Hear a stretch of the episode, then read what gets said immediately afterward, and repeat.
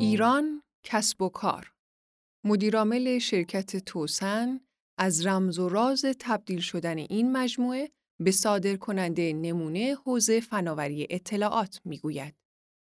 صادرات نقطه عطف کیفیت خدمات و محصولات توسن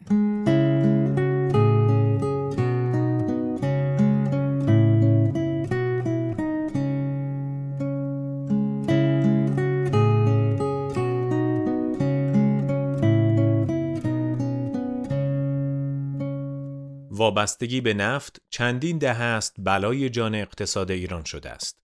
علت العللی که ترکیب آن با مسائل ساختاری و سیاستی دیگر مسیر توسعه را چنان سخت و دشوار کرده که گروهی تنها راه علاج را حرکت به سمت اقتصاد و صادرات غیر نفتی می دانند. اگر از صنایع معدنی و هنرهای دستی و خشکبار و مواد پروتئینی و طیف گسترده از محصولات صادراتی بگذریم احتمالاً آخرین محصولی که عموم مردم تصور می کنند محصولات حوزه فناوری اطلاعات باشد. واقعیت اما این است که در این حوزه شرکت های خوشنامی حضور فعالانه دارند. توسن یکی از همین شرکت هاست که امسال با وجود تحریم ها و شیوع ویروس کرونا به عنوان صادر کننده نمونه کشور انتخاب شده است. توسن از چند سال قبل با طراحی برنامه‌ای به نام نظام جامع صادرات سرمایه گذاری فراوانی برای صادرات محور کردن محصولات و خدمات خود کرده است. تلاشی که مدیرعامل این شرکت می‌گوید هدفشان کمک به ارزآوری و افتخارآفرینی برای کشور است. با سید روح الله اردکانی درباره توسن گفتگو کرده ایم.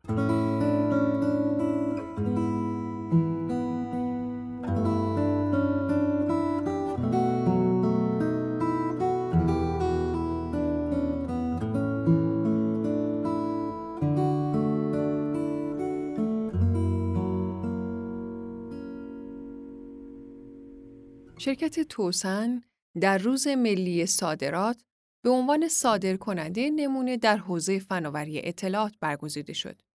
این جایگاه برای توسن از چه اهمیتی برخوردار است؟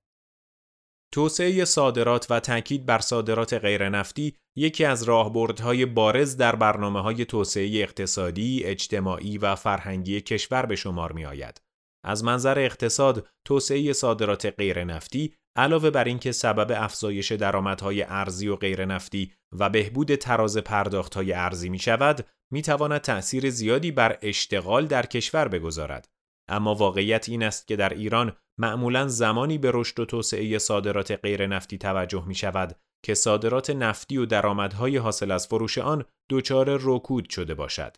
همین امر سبب شده که عدم وابستگی به اقتصاد تک محصولی تنوع بخشیدن به درآمدهای ارزی از طریق افزایش صادرات غیرنفتی و افزایش سهم اقتصاد ایران در تجارت بین الملل مورد تاکید برنامه های توسعه اقتصادی قرار گیرد. با وجود دشواری های ناشی از شرایط جنگ اقتصادی در سالهای اخیر و فراگیری بیماری کووید 19 در یک سال گذشته، صادرات همواره یکی از اصلی ترین اهداف شرکت توسن بوده است.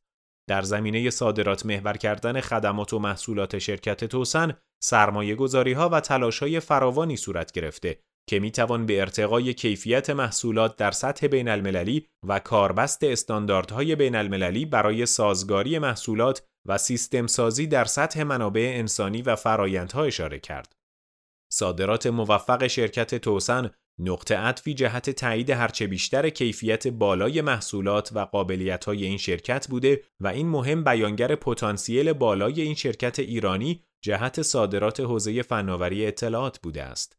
از طرفی این جایگاه مسئولیت مهمی برای توسن به ارمغان خواهد داشت. یعنی حفظ کیفیت در بالاترین سطح و رقابت در عرصه بین المللی با تکیه بر توان داخلی و توسعه بازار بر مبنای خلق فرصتهای جدید. از سوی دیگر این باور را ایجاد کرده ایم که با تکیه بر متخصصان کشور عزیزمان و با وجود تحریم های ظالمانه می توان محصولات و خدماتی را در رقابت با کشورهای صاحب فناوری ارائه کنیم که مورد انتخاب و تحسین طرف خارجی باشد. شرکت توسن در حالی به عنوان صادر کننده نمونه انتخاب شده که شرکت های صادر کننده حوزه فناوری اطلاعات به طور معمول در این رده بندی قرار نمی گرفتن. توسن طی یک سال گذشته چه برنامه‌ریزی در این راستا برای توسعه محصولات صادراتی خود انجام داده است؟ واقعیت این است که سطح تحرک ایران از نظر صادرات محصولات فناوری اطلاعات و محصولات دانش بنیان در مقایسه با کشورهای در حال توسعه بسیار اندک و نیازمند توجه بیشتر است. اقتصادهای در حال توسعه نظیر برزیل، مالزی، چین و هند همپای کشورهای تازه صنعتی شده نظیر کره و کشورهای توسعه یافته نظیر ژاپن حجم صادرات فناوری های پیشرفته خود را طی دو دهه گذشته به طور مستمر افزایش دادند. اما ایران با وجود رشد اندک این شاخص در بازه زمانی مذکور فاصله زیادی با این گروه از کشورها دارد. سازمان های امروز در گذر از یک تغییرات انقلابگونه از عصر صنعتی به عصر اطلاعات هستند و موفقیت سازمان ها به برنامه ها و استراتژی آنها وابسته است که چطور می توانند به خوبی منافعی را از اقتصادهای گسترده شده به دست آورند. به نظر من موفقیت سرانجام به سازمانهایی تعلق دارد که بتوانند فناوری جدیدی را از دارایی‌های فیزیکی در کلاس جهانی به وجود آورند و از این طریق به محصولات استاندارد دست یابند. ما به این باور رسیده ایم که بازار جهانی شامل مجموعه ای از سازمان است که با ملیت های مختلف برای موفقیت به رقابت در زمینه محصول با کیفیت، قیمت تمام شده، رضایت و خوشنودی مشتری خواهند پرداخت. تولید محصولات در کلاس جهانی به طوری که قابل رقابت در بازارهای بین المللی باشد، ضرورت برنامه ریزی استراتژیک را اجتناب ناپذیر می کند تا قابلیت عملکردی رقبا نقاط قوت و ضعف را شناسایی کرده و مبنایی برای ایجاد تغییرات دائمی و تعریف استراتژی های تولیدی و صنعتی قرار گیرد. زمانی سازمان به وضعیت تولید در کلاس جهانی می رسد که توانسته باشد به طور موفقیت آمیزی قابلیت های تولیدی برای پشتیبانی از کل شرکت در دستیابی به یک مزیت رقابتی مستمر در زمینه هایی از قبیل هزینه، کیفیت، تحویل محصول، انعطاف پذیری و نوآوری ایجاد کند. ادبیات تولید در کلاس جهانی ساختار فعل و انفعالات بین واحدهای سازمان را مشخص می کند که چه چیزی مرز بین سازمانهای تولید در کلاس جهانی و دیگر سازمانها را معین خواهد ساخت. باید به این باور برسیم که واقعیت اصلی و کلیدی اصلی که ما در آن زندگی می کنیم این است که همه کشورها، همه بازارها، همه بسترهای ارتباطی و همه منابع طبیعی به یکدیگر متصلند. پیوسته شدن و اتصال یک ابزار نیست بلکه تحولی است که همه چیز را برای همیشه تغییر می دهد و متحول می کند. باید بدانیم که فناوری خونسا نیست و اثرات شگرفی ایجاد خواهد کرد. هر توسعه جدیدی در امکانات و فناوری را می توانیم در یک طیف قرار دهیم.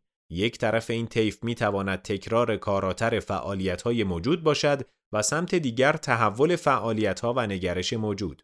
در این راستا از منظر ما اولین قدم داشتن چشماندازی شفاف و دیدگاهی کلنگر و سیستمی به بحث صادرات بوده سپس همراستاسازی کلیه عواملی که می تواند در زنجیره ارزش صادرات محصولات و خدمات فناوری اطلاعات محور نقش داشته باشند. یکی از مهمترین اهداف کلیدی تبیین شده طراحی نظام جامع صادرات در شرکت توسن بوده است. طراحی این نظام شامل مدیریت تجارب و دروس آموخته پیرامون مباحث صادراتی بوده و مبتنی بر تجربه حضور در کشورهایی است که در خصوص صادرات خدمات حداقل یک بار با آنها تعامل صورت گرفته است. این نظام شامل نرم افزار، مدیریت تجارب و دروس آموخته، ساختار مورد نیاز شرکت، فرایندهای مدیریتی، ارزیابی تجربه، نظام پاداش، آموزش و فرهنگسازی است.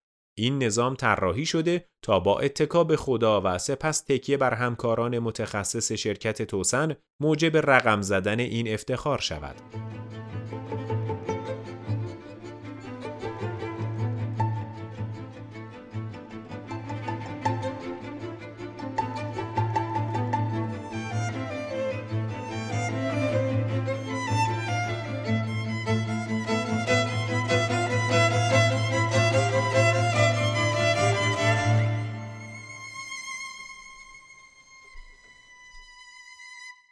توسن طی یک سال گذشته تا چه حد توانسته سرمایه انسانی خود را با وجود کرونا تقویت کند تا به این مهم دست پیدا کند.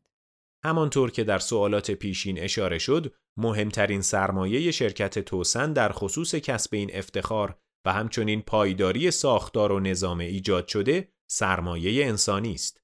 سالی که گذشت سالی بسیار متفاوت از یک سال عادی در جامعه تجاری بود.